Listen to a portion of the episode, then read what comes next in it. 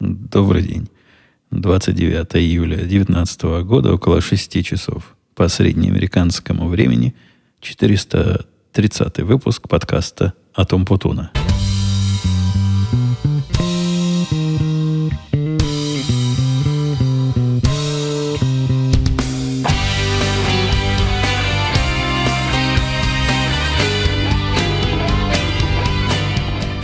Когда мне приходится записывать приветствие по второму разу, это явный признак того, что мы слишком долго с вами не встречались. Пропадает практика, забываю, как проговаривать, запинаюсь, не успеваю до того момента, когда включится э, музыка, ну вот эта заставочка, которая у нас с вами уже, наверное, с десяток лет играет – а в этот раз вообще был позор. Позор, и я записал приветствие с третьего раза. Что, конечно, намекает. Сегодня я проснулся с явным желанием. Вот сегодня тот самый день, тот самый понедельник, когда, когда я запишу подкаст. Так долго собирался. Это не первый понедельник, когда я проснулся с таким желанием – и был у меня такой хитрый план. Во-первых, понедельник день тяжелый, и поэтому решил я сейчас всю работу переделаю. Проснулся с утра, ну, со своего утра. В 10.30 был уже на рабочем месте, как штык. Э, в 2 часа пошел под, на тренажере, походил свои 45-55 минут. Ну, как там получается, сколько серия влазит, вот столько я и хожу. Серия сериала, который я подхождение на тренажере смотрю. После этого поглядел по сторонам, все так тихо, все так спокойно. Думаю, не записать ли мне подкаст буквально в середине рабочего дня. Ну, побегал, это, это, это, конечно, хорошо, но обеденный перерыв же должен быть у человека. Вот вместо обеденного перерыва хотел... Куда там? Приходит ко мне коллега и пишет э, сообщение о том, причем не о том, что все пропало и гипс снимают, клиент уезжает. Нет, какое-то обычное сообщение по работе, какие-то вопросы, но все большими буквами, капслоком. Ну, думаю, ошибся человек. Ну, бывает. Чего кричать-то в чатике? Ну, когда люди пишут большими буквами, со стороны это выглядит как выражение эмоций. Нет, смотрю, и дальше продолжает писать, и все большими буквами – Тут у меня возник соблазн ее спросить, это у тебя капслог запал, или ты меня просто рада видеть? Но в этот момент я себя удержал за, за язык, за, за палец, потому что вопрос такой, с одной стороны, никакой фривольности я не боюсь нашей теткой, с моей теткой. И у меня нет никаких опасений, что это может быть воспринято как-то не так. Хотя, с другой стороны, что-то меня останавливает вот такими э, фривольными образами с коллегами общаться. Не скажу, что у нас тут британские отношения. Мы на работе и матом разговаривать иногда умеем, хотя, вы знаете, для человека иностранного мат на иностранном языке, он не выглядит чем-то вот таким, видимо, как для местных. И всегда мне было забавно ругаться и на иврите, но там вообще Вообще смешные ругательства. Особенно те, которые пришли из русского языка, очень смешно звучат. Но и по-английски тоже мне это не кажется настоящим. Но коллегам-то кажется, и мы зачастую, обсуждая особые горячие топики, добавляем. Добавляем вот этого какого словца? Не красного. Вот, ну, вот этого словца резкого неприличного, непечатного словца добавляем. Однако одно дело это когда глаза в глаза, и ты видишь человека, а с другой стороны, вот когда тебе такие шуточки по чатику. И я попытался... И все это происходило в прямом, в прямом эфире. То есть я ей отвечаю, и в это время раздумываю над своими мотивами, сам себя психоанализирую. Мне подумалось бы, если бы мне кто-то на моей капслоке написал бы вот такое, я бы не, не расстроился и не обиделся. Но, возможно, в какой-то ситуации это было бы неприятно. Но ну, а поскольку наш принцип ставить себя на место других и думать, э, а как бы, если бы ты был на его месте, поэтому я решил написать мягче. Написал ей, у тебя капслог запал или просто эмоции зашкаливают. Оказалось, ни то, ни другое. Ни капслог не запал, ни эмоции не зашкаливают. Она просто занимается спецификацией, которая – одна из очередных идиотских спецификаций, которые от нас регулятор требует. И почему-то в этой спецификации все надо писать большими буквами. Вот все. Ну, практи... ну кроме текста. А оформляющего, кроме описания, которое пишется на простом английском языке, все остальное, все, что там внутри, все названия, все, все, все метки, все на свете, обязательно писать большими буквами. Ну вот, чтобы два раза не вставать, она как с утра включила себе большие буквы, севшие за эту спецификацию, так с тех пор и не отключала. И из новостей э, более домашних, хотя почему домашних? У нас, у нас рабочих новостей много.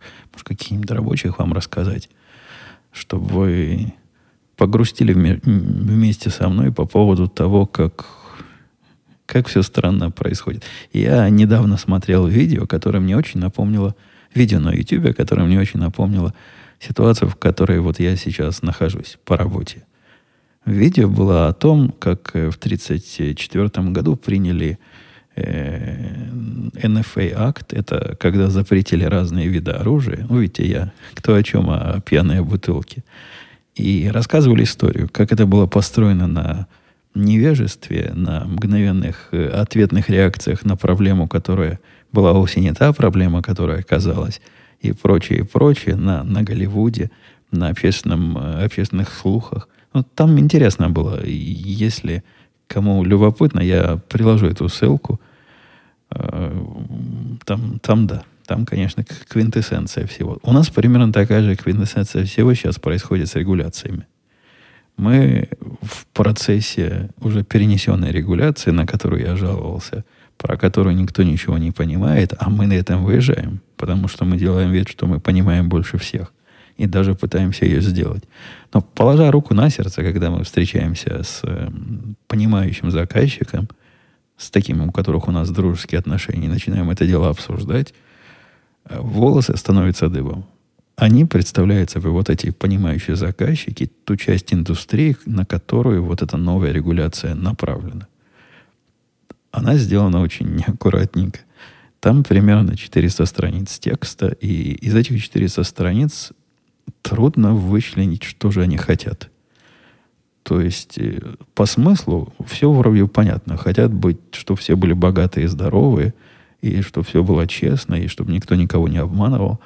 Однако приложить вот это, то, что они хотят, к тому, что они предлагают сделать в виде шагов, никак, никак не получается. То есть не получается настолько, что любая интерпретация, которую мы пытались этому дать, приводит к каким-то, ну, я не скажу идиотским, но близко к идиотским результатам.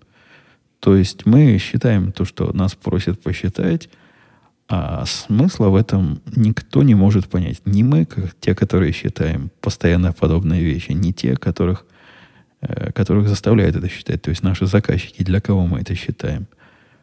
Мы в полном недоумении, для кого эти отчеты, зачем мы делаем их вообще, и каким образом они могут сказать хоть что-то. Мы ведь люди понимающие, я, я повторюсь, мы этим не первый десяток лет занимаемся. Э, и в принципе, можем объяснить все, все прочие. Вот понятно, что вот это хочет сделать. Хочет, чтобы заказчики не продавали э, для своих клиентов так, чтобы было клиентам плохо в такой или иной ситуации. Это понятно. Или чтобы не продавали быстрее или медленнее, чем положено. Тоже понятно. Или чтобы не устраивали чудовищный какой-то перераутинг тому, что можно было бы напрямую. Все это более или менее понять можно. И даже можно представить себе случаи, когда таким образом конечного потребителя можно обидеть. Эти же новые, они не отвечают ни на какой вопрос. Они не задают никакой вопрос, они ни на какой ни вопрос не отвечают. Какой-то абсурд. Мы, мы как Алиса в стране чудес – с этими новыми регуляциями, но, судя по слухам, индустрия вся в таком ступоре. И есть, ходят у нас активные слухи, что 1 октября таки это не произойдет. И, скорее всего, перенесут все это, всю эту богадельню еще на полгода как минимум. Я, по-моему, рассказывал, что к демонстрации на, на большой выставке, вот как раз для, для этих самых новых регуляций, мы сделали одну по-настоящему, которую можно было и не стыдно показывать а остальные две в виде фикции. Так вот, теперь, после последних пару недель работы, у нас из трех уже две есть готовых. И осталось самое, самое последнее. Не скажу, что она самая сложная. Я не оставлял сложной на, на последнее. Она просто по списку. У них там по номерам они идут. Это была по номеру последняя. Есть не нулевое подозрение у меня, что еще неделька-другая, и я добью и это. Хотя, повторюсь, я вовсе не уверен, что делаю то, чего от меня регулятор ожидает, потому что регулятор пока не в состоянии объяснить, что же именно он от нас ожидает. У детей старших, у мальчика и его жены была церемония завершения учебы жены моего мальчика. Так что она уже официально отучилась, уже выдали ей диплом, и всякие празднования в школе у нее произошли в этом институте, университете. И я не поехал. Не то, что для меня это не праздник, или я как-то игнорирую вот это родственников э, второй степени. Ну, как родственник через родственников, производную родственника. Нет, у меня и дела были полно. Да и я вообще небольшой ездок на, на такие мероприятия. Вы помните, я еще после дочкиного э, странного выпускного э, события едва отошел, а тут еще такое же, да еще и в Чикаго. Ну, говорят, я, конечно, потерял поход в хороший ресторан. Ну, ладно, потерял и потерял, переживем. Процедура была какая-то долгая. С 6, по-моему, до 9 вечера они там сидели. А потом пошли в заранее заказанный ресторан, и, и там мальчик жаловался на соседей. Э, вот я поэтому всю эту историю запомнил. Соседи в ресторане, ну, видимо, и, и, тоже после выпускного пришли, и они там говорили по-русски. По-русски говорили, но таким образом, как мой мальчик терпеть не может. На новом русском языке. Я к этому отношусь как-то не скажу, что пассивно, уж совсем мне все равно. Но да, иногда режет ухо, какой, какой говор ныне, какие слова используются, какие конструкции строятся. С другой стороны, я ведь так давно не живу в том обществе, где русский язык развивается, цветет и пахнет, что, возможно, это я для вас уже звучу, как какие-то белые мигранты через сто лет отсутствия в России. Очень может быть. Но и мальчик же мой такой же. Он ведь вместе с нами со всеми уехал. И его ухо это очень режет. Но он считает это неправильным, совсем негодным русским языком. А над ним он тоже жаловался на это. Ну, так жаловался. Иронично. Упоминал о том, что его русскоязычные знакомые над ним смеются и говорят, что он разговаривает как старый перец. Ну, то есть, как я с вами. Откуда у него возьмется еще другой язык? Нет слушает, как родители говорят. А родители говорят так, как вы имеете сомнительное счастье слышать в своих наушниках. Столкнулся тоже с странным эм, возрастным таким барьер, идеологически возрастным барьером. Какой-то у меня был подвоз дочки куда-то, откуда-то, и завязался разговор про обливание коктейлями. Обливание коктейлем здесь э, определенное, э, довольно новое забава. И, по-моему, это где-то в Европе кого-то начали обливать, и, и наши подхватили. Я высказал дочке свою позицию о том, что обливание коктейлей – это совершенно хулиганская акция, которая, мало того, что хулиганская, она еще противозаконная. И, в принципе, человек, бросающий в, в другого человека нечто, что выглядит как коктейль, черт его знает, что он бросает. Он может нарваться на на, на более резкий ответ, сказал я дочке. И как-то не то, что припугнул, но так приговаривал, что если я увижу, что в меня коктейли бросают, я могу это воспринять как угрозу. Чем-то она удивилась. Удивилась моему. Говорит, ну как, ну это же всего лишь как, ну это же смешно. И вот как мне объясняешь, что да что ж тут смешного? Да ничего смешного нет. Да ты, как человек, которого бросают банку с чем-то, понятия не имеешь, что в этой банке. Кстати, уже начали бросать эти коктейли с цементом внутри. Цемент не для тяжести, а для химического ожога, насколько я понимаю. Мне в этом смеха никакого нет. Вообще, мне это не кажется смешным. Мое чувство юмора отказывается смеяться вот просто отказывается полностью. Нет дочки смешно, ее друзьям это кажется смешно. Молодому поколению это кажется смешно. Возможно, мы опять с вами, дорогие слушатели, которые говорят на таком языке, как я, то есть старые перцы, не понимаем молодежи, ну, ну скажите мне, неужели в этом есть что-то смешное? Я, я в этом вижу только грустное, хамское и агрессивное поведение. И еще с одним непониманием, даже не непониманием, а каким-то каким-то моральной незрелостью, я бы сказал, и невзрослостью, я столкнулся удивительно на ровном месте.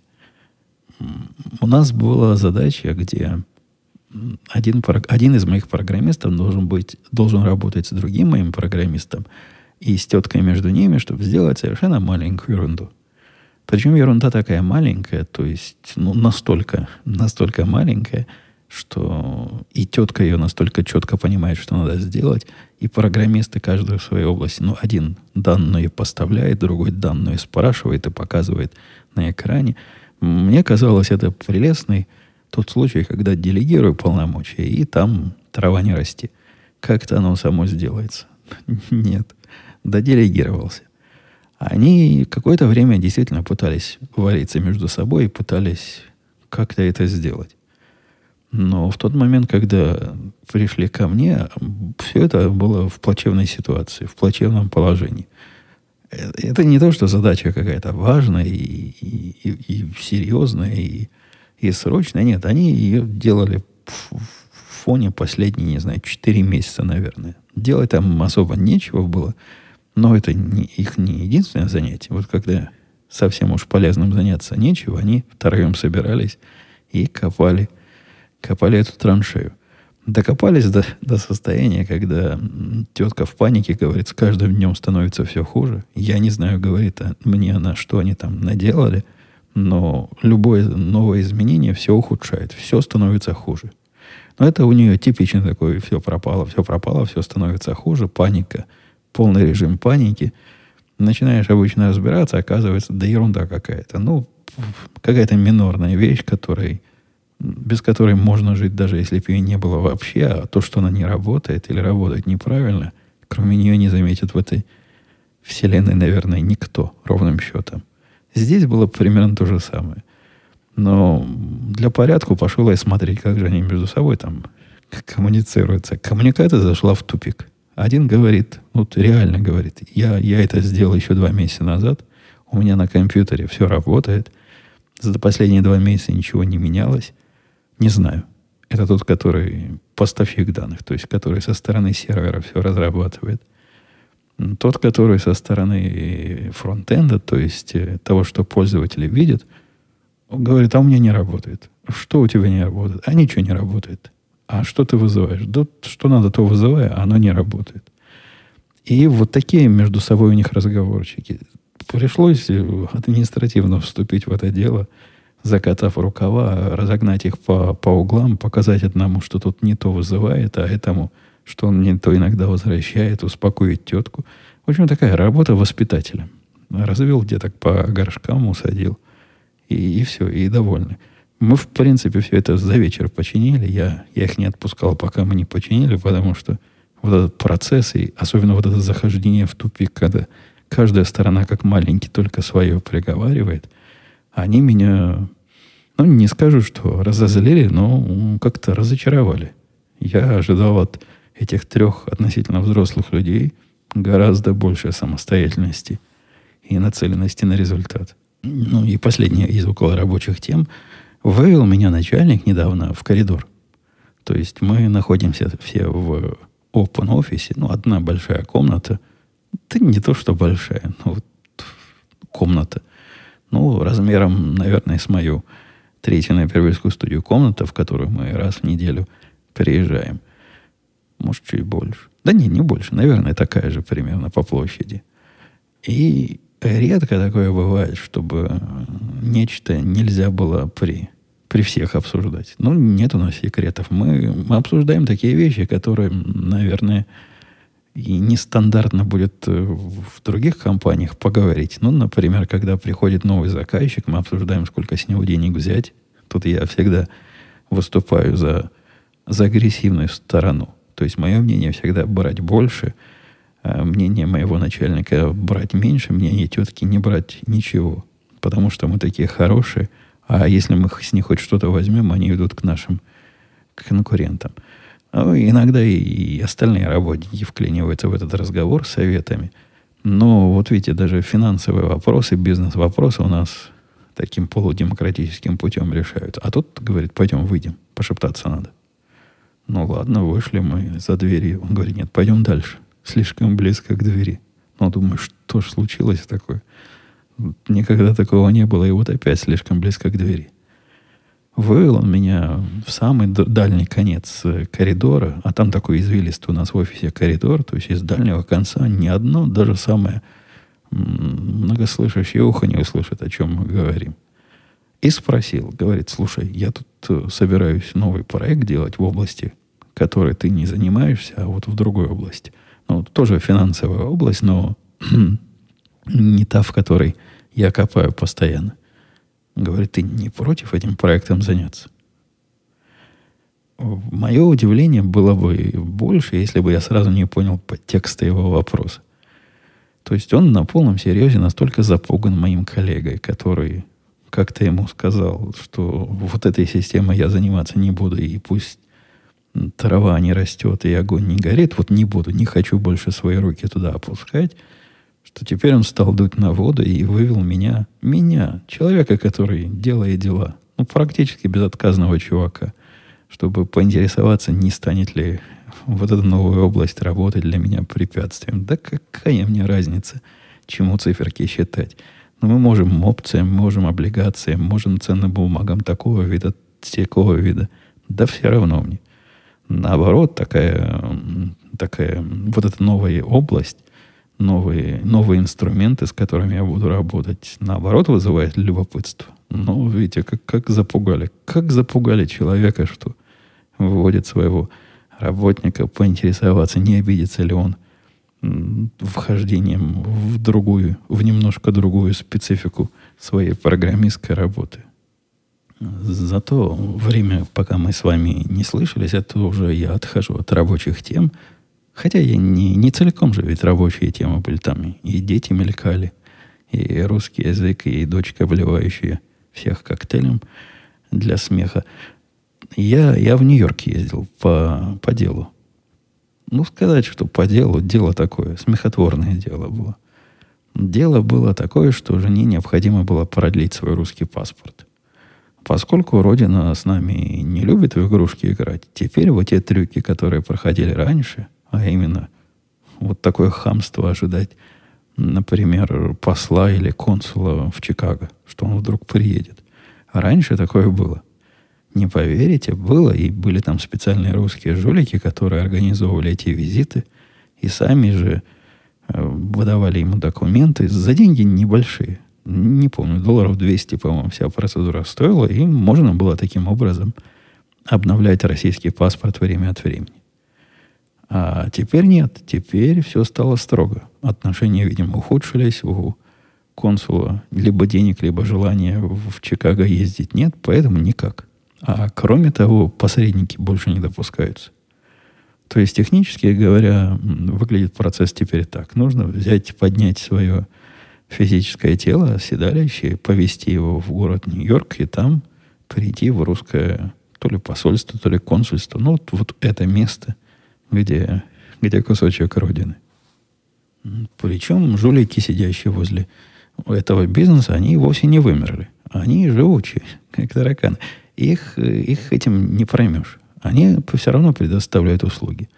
То есть предоставляют услуги смягчения вот этого шока того, что нужно куда-то ехать, какие-то бумажки нести, в какое-то окошко стоять – шок общения с Родиной, чего там скрывать, они за те же примерно 200 долларов пытаются его смягчить, подготавливая все документы, которые тебе надо, заставляя тебя все это написать правильно, без помарок, потому что нет, туда в окошко нельзя с помарками. Надо, чтобы все было аккуратненько, ровненько написано. Проверяют это вместе с тобой, помогают тебе и правильный чек для русских, какой надо выписать. В общем, оказывают такие услуги по тренировке этому процессу. И должен ты в это посольство идти уже с пакетом готовых документов, а там Ну, а там как пойдет. Дадут тебе новый паспорт, обновят, не обновят, не знает решительно никто. Понятное дело, это, это все не про меня, это все про жену. У меня идеи свой паспорт таким количеством образом обновлять и, и не было. Ну, зачем оно мне надо? А жена нет, говорит, надо, надо, надо, поехали. Ну, надо и надо. Я, и женщина сказала, я, я, конечно, готов. Пытался ей намекнуть, может, сама съездишь там, ну что за, за дело. Утром полетишь, вечером улетишь, и все справишься. Но нет. Сказала она, давай маленький отпуск устроим. Возьмем с собой девочку, поедем в Нью-Йорк, посмотрим, как там у них жизнь в Нью-Йорке происходит. Дня на три, на четыре. А визит в русское посольство где-то в середине этого интервала. Ну, в общем, так и сделали. Спланировали поездку. Я с нашим начальником, а он нью-йоркский. Он такой нью-йорк, нью-йоркец, нью-йоркец. Любит, любит этот город, долго там жил. Он там родился и вырос.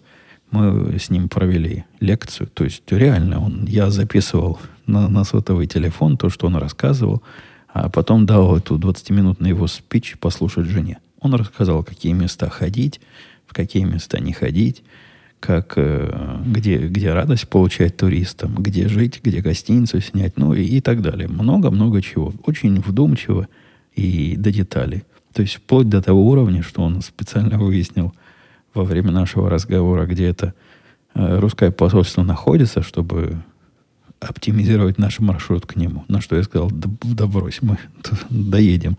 Сколько там того Манхэттена. В результате мы остановились в гостинице, которая вот прямо, ну, в квартале, наверное.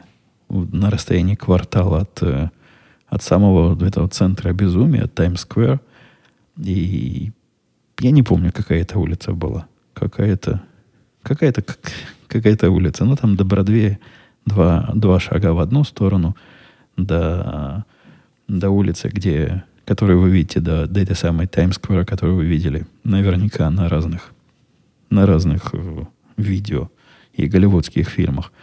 Э, еще один квартал немножко в другую сторону. В общем, в центре цивилизации остановились. Так мы ее, мы ее прям по, по и экспедии нашли, по-моему. Билеты на самолет, все дела. Показал, получилось все это не, не так, э, чтобы особо дорого. В общем, вменяемое. За три дня даже не особо жалко.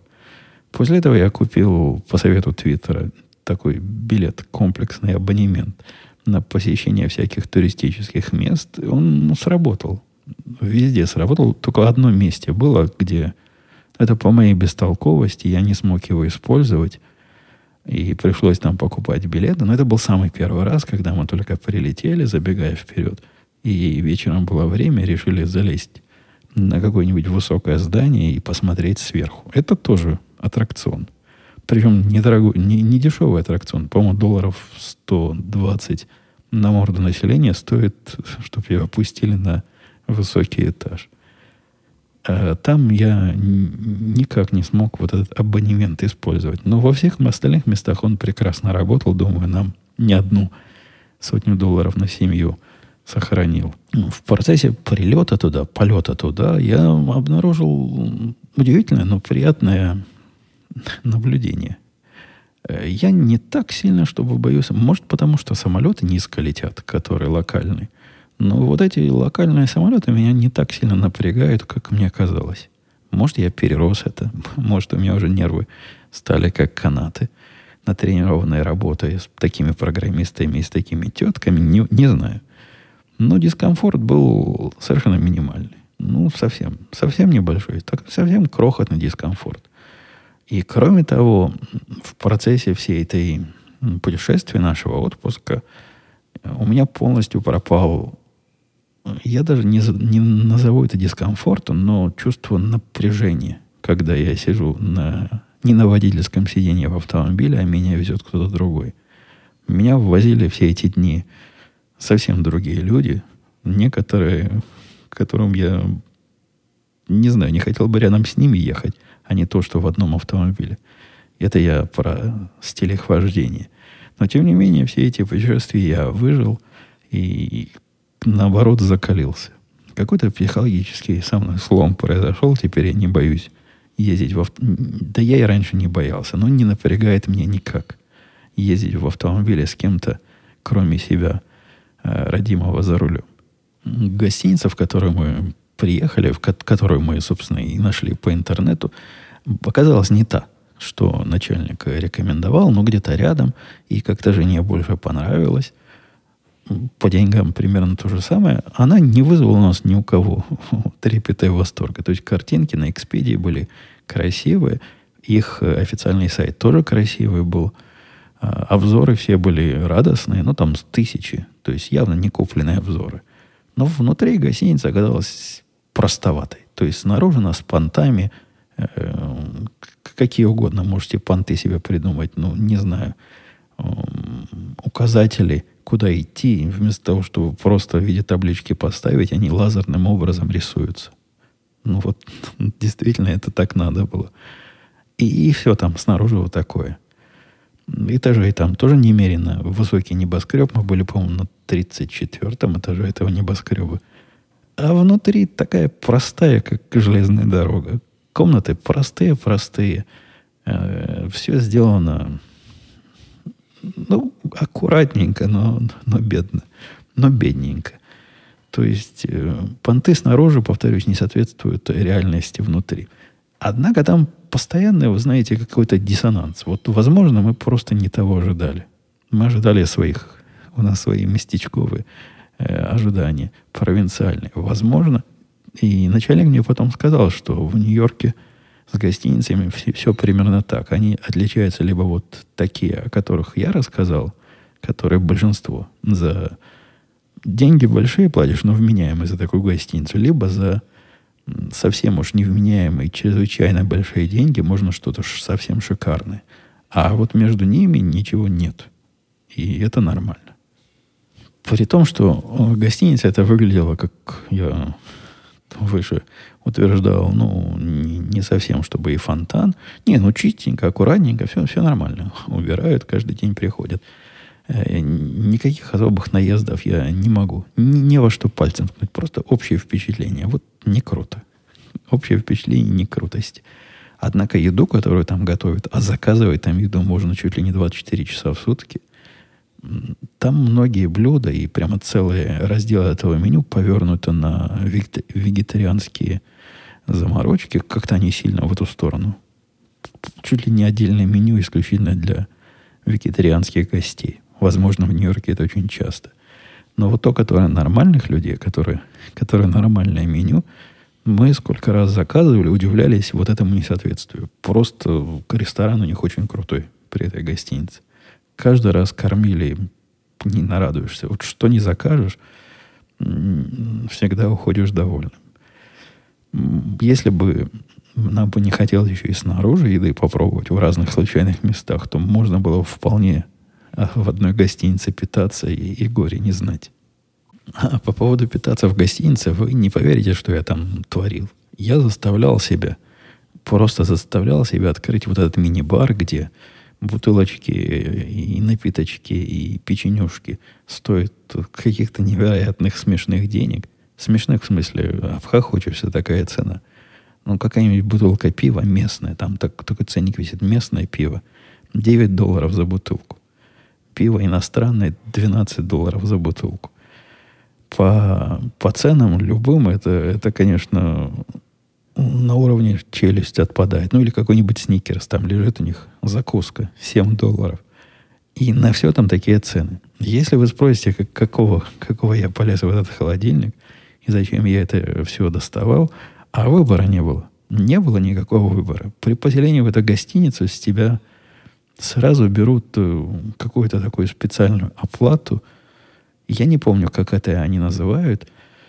Но плюс к тому, что я уже на, на Expedia заплатил, они берут, по-моему, 30 долларов в день. Но говорят, у вас на эти 30 долларов есть кредит. Вы можете на 30 долларов в день из бара чего-нибудь съесть и выпить. То есть меня заставляют из, из бара что-то на 30 долларов съесть и выпить. В этом, собственно, никакого другого плана нет, ну, кроме того, чтобы заставить меня купить, выпить три банки пива за 30 долларов.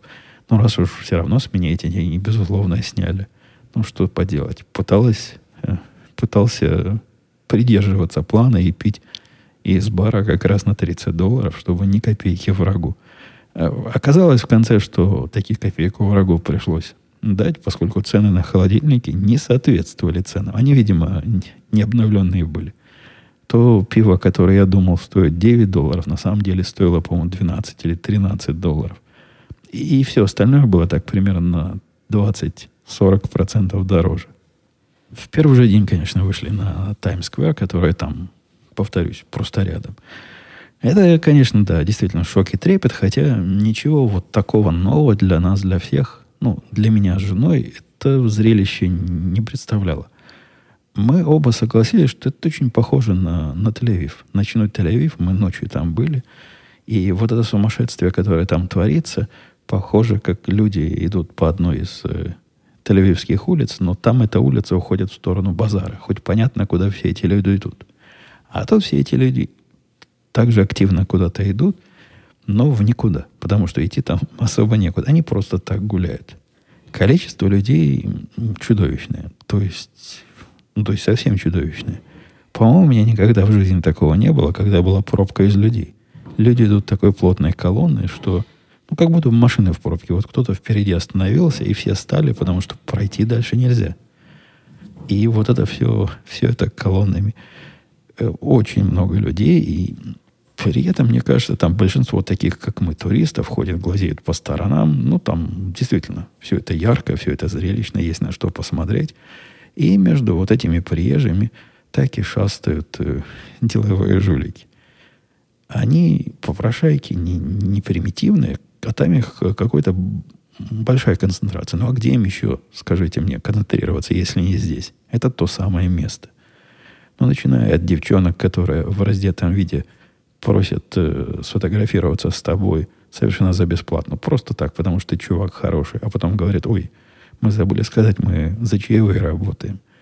Или Микки Маусы, которые вот то же самое делают. Микки Маус, не Микки Маус, а его вот эта подруга, как ее зовут. Ну, вот как Микки Маус, только девочка, пристала к моей девочке и заставила ее с собой сфотографироваться. Э, после того, как моя девочка согласилась, набежала куча вот таких же персонажей, видимо, где-то в кустах прятались за плакатами. И говорят, и мы, и мы тоже хотим. Но это потом, чтобы каждому подать по чаевым. А наша, наша Маус, миссис Маус, После того, как сфотографировалась, она сняла голову, ну, чтобы попросить, попросить денег за это. И оказалась э, в, не в хиджабе, а вот в такой легкой форме, ну, когда лицо прикрыто. Вот такая у нас была миссис Маус. И таких там много. Такое впечатление, что всякий от тебя хочет немножечко урвать, и, в принципе, народ не особо сопротивляется. Ну, надо вам от меня урвать. Как бы говорит народ своим поведением, урываете – Хотя агрессивность вот этих, э, вот этих э, бизнесменов локальных, она, конечно, удивляет. Они пытаются типа, тебя поставить в ситуацию, когда типа выбора нет. Когда человек робкий, ну, ты идешь по улице, тебе раз что-то в руки сунули и сразу протягивают, типа, дай 5 долларов. То есть что-то тебе выдали, а в ответ на это дай немножко денег. Приходится отбиваться. Отбиваться всеми конечностями. Был один момент там, когда мы по, по, по, этой, по этому безумной э, площади ходили, когда я пожалел, что тут вооруженным-то не походишь, да и мои, мои лицензии вооруженные здесь уже не, не катят. Напал на нас один из э, вот таких тоже деловых, начал, начал он нас склонять, чтобы мы пошли в какое-то комед... на комедийное шоу. Потом я выяснил, поход в комедийное шоу – это одна из э, модных разводок этого, э, этого сезона. А они там разные пытаются тебя продать. Там тур на автобусе, который, который не придет, если ты у этих жуликов тут же его купишь. Тур на каком-нибудь кораблике, который тоже окажется либо не корабликом, либо корабликом, плывущим не туда. А тут один к нам пристал, и мы стояли на светофоре, ждали, пока хоть как-то можно будет пройти – я постесняюсь сказать зеленого цвета. Там зеленого цвета не ждет никто. Мы тоже даже не ждали, ну, поскольку никто не ждет, а все порутся на красный. Ну, чтобы можно было пройти, ждали. А то машины плотненько идут. там и людей много, и машин очень много. Одна радость, что, по-моему, все улицы в этом районе односторонние. Хотя бы головой не надо в две стороны крутить. Пристал один к нам. Как пристал? Сначала к семье пристал. Когда я сказал спасибо, мы спасибо не надо, он мне ответил, что, чувак, я вообще не с тобой разговариваю, вот с ними, а ты вот там сиди и в тряпочку молчи. Видимо, удивленное лицо, он поправился. Но если, говорит, ты член семьи, то и тебя тоже приглашаем. Жена сделала ошибку и посмотрела, устроила с ним контакт. Контакт глазами, чего надо избегать в подобных случаях. А, за что он сразу зацепился и говорит, а, говорит, мам, не смотрите на меня так. Я понимаю, что вы, видимо, никогда черных людей не видели раньше. Но вот такие мы. У нее челюсть отпала. После этого он продолжил, зная, обращаясь ко мне, и поинтересовался, знаю ли я, что Манхэттен построили черные люди, а какой-то другой город построили ямайцы, которые тоже черные люди. И, а мы тут, значит, нос воротим. И уйти некуда с ним. Мы с ним и разговаривать не пытаемся, пытаемся от него отбиться, а он наступает и наступает. Э, я вам без, без, без привлечения говорю. В другой ситуации, если бы это было где-то здесь у нас на улицах Чикаго, я бы уже руку тянул к себе на пояс. Не то, чтобы я уже доставал в такой ситуации, но нет, приготовился на всякий случай, потому что как-то она развивается неадекватно. Как-то он неадекватно напористый, агрессивный и непонятно чего хочет. Э, к счастью, нам удалось быстро, не так быстро, как хотелось бы, но через пару минут вырваться из из этого, из этого угла, из неудобной тактической позиции и прорваться на другую сторону дороги. Он что-то мне еще вслед кричал, и мне или всем нам. Ну, он был явно недоволен тем, что мы не пошли на его комедийное шоу. Ну, ну и, конечно, Родина не подвела. Родина радует консистентностью. Мы пришли, это возле Центрального парка, в таком хорошем спальном районе, это и я потом выяснил, посольство находится. Этот район особенно, кстати, жене понравился. Она сказала, что хотела бы здесь жить. Вот примерно в том районе, где русское посольство, косая черта консульства находится. Назначили нам время с точностью до минуты. Там 12.07 или 12.09. И велели не опаздывать ни на минуту. Доехали мы на Убере туда. Прям вовремя приехали, минут за пять буквально. Жена сильно переживала, что не пустят, потому что, потому что опоздает. Нет, не опоздала. На входе в это здание, и если вы думаете, что посольство выглядит как... Э, ну, я, я других посольств, кроме американских, не видел. Американское посольство в Израиле выглядит серьезно. То есть такая маленькая крепость, готовая к атаке. Может, это и не посольство, а консульство русское. И консульство выглядит не так, как посольство. Но границы на замке, она не возникла впечатления от взгляда на, на, вот, это, на вот это все. Какой-то домик э, в, в череде других домиков. Но на входе стоит мужик и зорко обозревает окрестности. Сразу нас увидел мужик, и мы сразу посмотрели глаза в глаза и поняли, наш человек стоит такой весьма пропитый и, возможно, не очень трезвый чувак на входе вот в это в эту калиточку, калитку руками придерживает, никого не пускает. У нас с дочкой даже и плана не было вместе с женой туда пойти. Мы, мы, ведь, мы ведь знаем родные порядки. Нам не назначено, жене назначено. Так что мы, мы остались, сразу показали ему, что нет, нет, нет, мы не идем. У нее он документы проверил, назвал по имени-отчеству. Жена прямо умилилась, говорит, меня лет 30, наверное, говорит, никто по имени-отчеству во всех этих странах уже не называл, а тут на тебе – когда уезжали, еще рановато было по имени-отчеству называть, а тут, а тут не принято. Но нет, там, там все строго по имени-отчеству. Провели ее к окошку, куда надо документы передавать. А окошко такое из, из стекла пули непробиваемого, где ты общаешься, перекладывая свои документы через специальный э, приемный лоток. Ты туда положил, кто с той стороны сидит, не видишь, он тебе вопросы через громкоговоритель задает, и вот таким образом происходит ненавязчивое общение. В то время, пока жена моя свои документы туда-сюда передавала через вот это приемное устройство, рядом мучили девушку. конкретно мучили девушку, которая пришла бестолковая в русское посольство, не поверите для чего. Отказаться от русского гражданства. Пришла с деньгами, а эта процедура денег стоит немалых. Я когда про это, по-моему, рассказывал, еще удивлялся тому, что какие-то тысячи долларов надо за, это, за эту привилегию заплатить. А оказывается, не так просто. Даже если деньги у тебя есть, тебя там не отпустят так просто, без вопросов. И начали к ней приставать. Говорят, ну скажите, ну почему? Ну почему вы отказываетесь? Как же так можно? Это же Родина. Как вы отказываетесь? Двойное же гражданство. Говорят, ей не мешает ничему. Ну, объясните, должна же быть какая-то причина. А девушка такая молодая, она не умеет, не умеет на такие активные э, наезды отвечать. Не приучена. Она стоит, молчит, глазами хлопает. Тут на, на выручку одной тетки, которая ее пытала, приходит уже вторая и говорит, а скажите, может быть, вы просто потеряли связь с Родиной? Может, мы можем вам чем-то помочь? Совсем не хотела Родина девушку отпускать из своих э, плотных объятий. И я не знаю, чем эта история закончилась, потому что моя жена уже успела свои документы сдать, принять. Отпечатки пальцев там, по-моему, еще надо было сделать. А девушку вот эти тетки настойчиво убеждали не отказываться от родины, а наоборот восстановить с ней связь. Вся эта процедура заняла, на удивление, недолго. Э, видимо, из-за того, что надо было конкретное время прийти, и все приходят в конкретное время, там внутри очереди никакой не было, да и активности внутри, там кроме моей жены, вот этой девчонки несчастной с отка- отказницы, и, по-моему, еще одного мужичка, никого не было.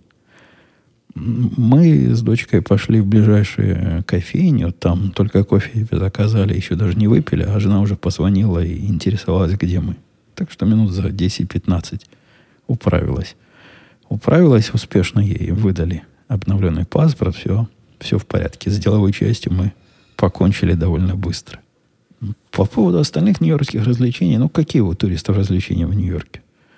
Пойти в музей, там, поглядеть чего-то. У нас дочка выбирала что ей хочется посмотреть. Поэтому в первый день мы пошли в тот музей, в котором, по-моему, Метрополитен, который, да, в котором всякое искусство. Большой такой здоровый музей. Неплохой такой, наверное, музей. Я в музеях не специалист. Ходить надо много, смотреть надо много на что. Есть такие приборы там выдают, которые у некоторых аппаратов тебе могут, у некоторых экспонатов, простите, могут рассказать про него какие-то интересные истории. На следующий день мы пошли по-моему, на следующий день пошли в музей, где динозавры, натуральные истории. Э, там как-то ходить было веселее, но там все попроще, конечно. И мое общее впечатление от похода по музею дико устаешь. Наверняка, если ты любитель ходить по музеям, тебе это понравится. Но мне показалось, что у нас был как-то перебор. Но мы в один день пять часов ходили ногами, второй день пять часов ходили ногами. Э, мне это большого удовольствия не доставило, а главное, вся эта музейная старина или, или динозавры с тиранозаврами, которые типа как даже настоящие, наверное, и разные другие зверушки, никакого особого душевного трепета не вызвали.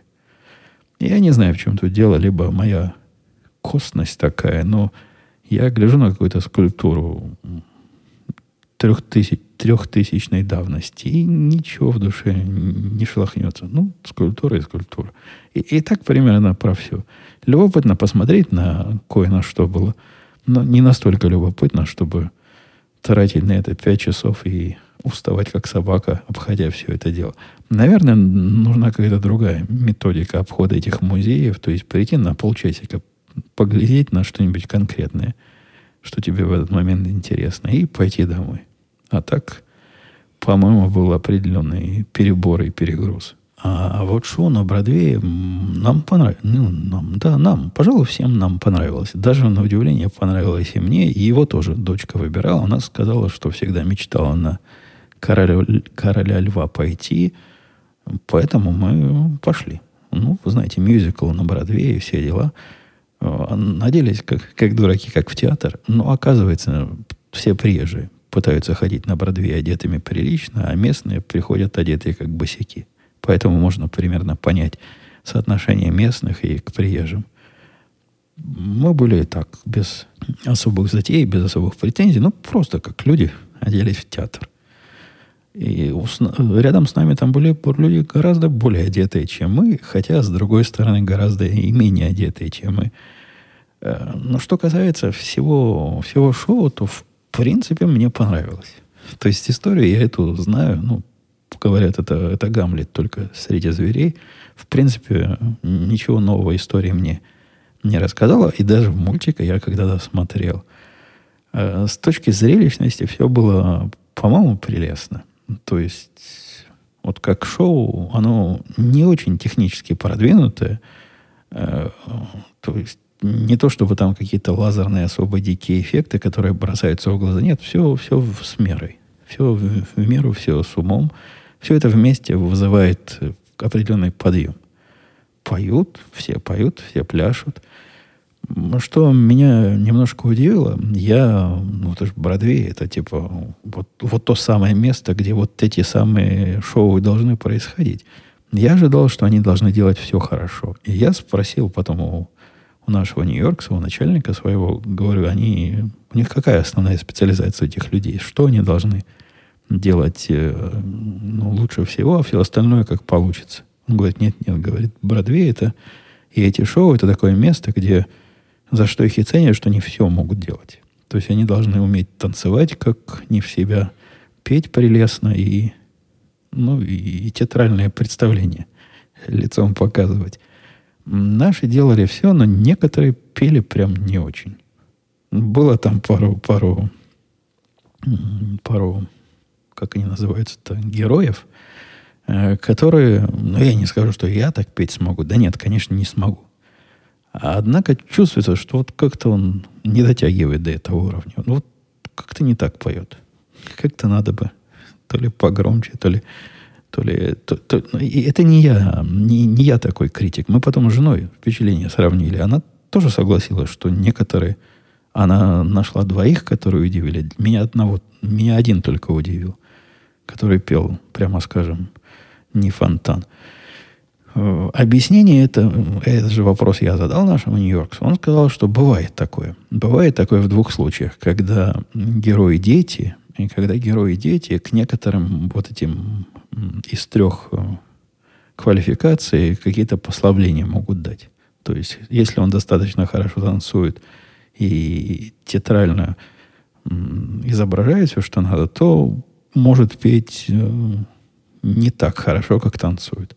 Либо когда приходят какие-то звезды. Какие-нибудь звезды, например, которые по этому мюзиклу снятый фильм, и в этом фильме они там блистали.